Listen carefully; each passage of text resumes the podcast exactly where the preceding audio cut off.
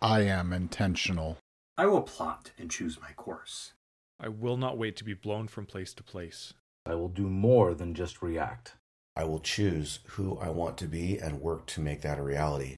I am wholehearted. I will interact with the world from a place of worthiness, knowing my identity. I will work to be able to feel, understand, and express my emotions. I will allow my true self to be known. I will leave my heart open to connect with others in a wholehearted way. I am a man. I have the responsibility to provide for my family, both temporally and spiritually. I will use my special gifts to be able to make the world a better place. I will protect and defend the vulnerable. I will stand up when others sit down. I will engage with others of like mind to strengthen and lift one another. I am an intentionally wholehearted man. Today we will be discussing being whole. Being whole is being a complete and uncompartmentalized person, allowing our whole selves to be known, not hiding behind competition and comparison, living our individual values all of the time, not creating areas of our lives where we live against our values. When we do not consistently live our values, it eventually brings disconnection and pain. Before getting into the meat of this episode today, I want to talk a little bit about why I am doing this podcast. This podcast is not specifically about addiction or recovery. This podcast is about becoming the best men we can possibly be. I'm going to share many things that are universal. These things apply to men and women. These are things that everyone can relate to and can learn from. The thing is that I'm a man, and I work with men. I see that men often lack the recognition, understanding, and a place to discuss emotional and cognitive principles far more than women do. With men, there is far more of the belief that I have to do it on my own. If I do not do it by myself, it is not good enough. If I get help, I am weak. Men often do not look at therapy or talking about their feelings in any type of positive light. We have been hurt and let down when we have tried to share our feelings and emotions. When our anger or frustration as a child came out, we were punished for it. We were often told that we were not allowed to be angry. Anger or frustration were bad. The problem is, all that was seen or addressed was the anger or frustration. We were often not taught to dig in and understand the emotions and feelings that were actually there, leading to the overarching anger. Part of the problem is that anger is often made up of a mixture of other feelings. If we just push down or avoid the frustration and anger, but do not deal with or even recognize the feelings that are leading to and making up the anger, we leave those things to blow up again. I learned these things through being driven to a place where I was sure my marriage was over, a place where I could barely see a way out, a place where I was willing to try anything, even going to a therapist and talking about emotions. It was through my groups that I found a safe place to share and process my story. It was also amazing to hear others share their story, to see that we have similar stories, to see that I was not alone. I was not completely broken. To have others share what they had learned and how they had used those things to make some portion of their lives better. Sharing both the hard and the wins in life, supporting each other. So I will end up talking about recovery a lot because it is how I learned to live with intention. This is where I learned to be a better man who is not hiding behind masks, one who is striving to be whole and to show up for others with my whole soul, one who knows my identity and is able to show up in my life with nothing to fear, prove, or hide. When moving around as a child, so many times I felt alone and I just wanted to quit. I often felt unwanted. I never wanted others to feel that way. So I would go up to those who seemed out of place or looked like they did not belong and introduce myself. I did not want others to have to feel the way I did. So even if it is in this online community, I want others to see and know that they are not alone. They are not the only ones doubting themselves. I want others to know that there are things that can make life better and that each of us can change and achieve more. We are not defined by our mistakes or the things we have done. The mistakes we have made are chances to learn and to move forward. It may not be easy, but don't you stop. May we remember that success is not final. Failure is not fatal. It is the courage to continue that counts. So today I want to discuss compartmentalization. Compartmentalization is a defense mechanism in which people mentally separate conflicting thoughts, emotions, or experiences to avoid the discomfort of contradiction. Compartmentalization is one way that is used to avoid and work around cognitive dissonance. Cognitive dissonance is the discomfort a person feels when their behavior does not align with their values or beliefs. Compartmentalization is something men do far more than women. Many men have learned to compartmentalize from experiences in sports and with peers. It is held up and needed in many professions that males gravitate to. A couple of major examples are the military, police, fire, and other emergency response personnel. Compartmentalization is not always bad. There are times where we need to push something aside to accomplish something more important at the time. The problems with compartmentalization come in when we use compartmentalization to avoid ever dealing with those hard issues. Compartmentalization in a work scenario is something that we may need to do, but can become problematic when those things are never opened up or dealt with. I was just talking to a friend who teaches trauma awareness for police officers. He was discussing how all of the little traumas add up over the career of an officer. He mentioned the number of suicides among officers and former military. There are far too many of both happening. This can often come from just trying to deal with the things that have been seen and not knowing how to process those things. Over time, when they build up, they can completely overwhelm the senses. Another major place where I see compartmentalization is when we go against our values. Someone who values honesty but cheats on a test or lies in an interview might compartmentalize this as everyone does it. This is a way to deal with the cognitive dissonance of not living up to our own values. This is a way to say that I am still a good person despite what I did. Someone who values honesty but regularly lies in business. For them, this can get compartmentalized as, this is just business. I'm a good man, but this is how business gets done.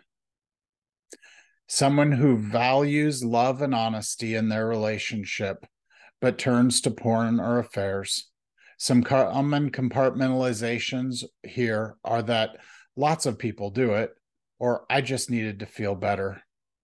One big thing that a lot of people get wrong about addiction and compulsions is that the addictions are the problem, when in fact, those addictions are the bad solution to our real emotional issues that build up until we end up acting out. This is where people turn to alcohol to just numb the pain or overwhelm or shame. Others turn to porn or affairs when they feel like they are unable to find connection. Compartmentalization is something we do to separate the actions that go against our values from the rest of our life. The problem is that compartmentalization leaves holes in our lives. It leaves those around us wondering who we really are. It leaves reactions that others can't understand. When others close to us get close to our compartments, we often have defense strategies or reactions to protect and keep others away from those compartments. We might get angry. We might detach. We might lash out, all to keep that compartmentalization safe. We often do not understand the reaction or why we are doing it. The longer the compartmentalization goes on, the more protective we can become of it. The compartments become a part of who we are. We are no longer whole. We are fragmented. We may also feel that we need it to even function. If the compartment was ever opened and let out, we feel it would overwhelm us and all those around us. When compartmentalization is used to cover for not truly living our values, these integrity issues also bleed into other parts of our lives. We often think that we are completely hiding our integrity issues, but they show up in many other parts of our lives. Integrity issues damage relationships and our own belief in ourselves. This compartmentalization and separation from our values damages our soul. It also leaves completely open doors for shame. Shame loves those times when you have not lived up to your own values. It comes in and constantly reminds you of every time you have hidden and pushed away, not living up to your values. Shame uses the things hiding in these compartments to pry open our resolve. It says, "You've done it before," or "This is just a little more." Shame attacks and destroys our worth and our identity. When we do not know who we are and do not believe we have any worth, we are in a very bad place. When we consistently rely on compartmentalization to avoid dealing with difficult emotions, the repressed emotions can create long-term emotional and psychological consequences. We can become detached from our feelings, leaving them unaddressed and hindering our ability to show up as a whole person. When we fail to process and integrate our emotions, they can linger beneath the surface, influencing our thoughts, behaviors, and relationships in subtle ways. Over long periods of time, compartmentalization can even affect our physical health. So, what can we do to address compartmentalization? First, recognize and see what and where we are compartmentalizing in our life. Recognition is one of the first and most important things we can do. The next thing is to truly live our values. Much of compartmentalization comes from how we are living, not matching our values. One of the biggest things is to identify and live our values. This makes it so we do not need to further compartmentalize. We then can work on admitting how we have not lived up to our values and deal with the consequences and hurt those actions have caused. Next is learning to understand, name, and express our emotions. They are there to inform us of the things going on around us. But when we start to allow and feel our emotions, it can be very hard, especially if we have compartmentalized and pushed them down for most of our lives. Give yourself permission to feel your emotions, understanding that they are a natural part of the human experience. Journaling can be a great way to process and understand your emotions as well. For larger issues, and especially when getting started, working with a trained professional is very important. They can help to guide opening up those compartments and dealing with the content slowly and in a structured way. I have found great help from working with a therapist and a trained professional to go through some of the compartmentalizations in my own life. Another thing that can be very helpful is sharing the things hidden in the compartments of our lives with trusted men. This can be a very freeing experience. It is important to build a band of brothers who you can be open with and who can call us out on our crap. Men who can hear and see our story. Men who are willing to be vulnerable and care for one another. Recent statistics show that 1 in 7 men say they have no close friends, and only 50% have more than 3 close friends. I regularly meet with men who say that they do not have any close friends at all. The ones that say they have close friends, though, often say that they do not feel comfortable sharing hard or shameful things with them.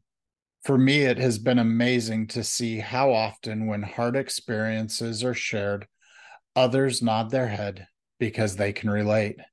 We are not alone in our experiences as much as we may think we are. Ultimately, we need to be striving to be integrated and whole in our lives. There are some people we need in our lives and in our band of brothers if we want to be successful. You need someone who will call you on your crap. You need somebody in your life who can challenge you when you start talking nonsense.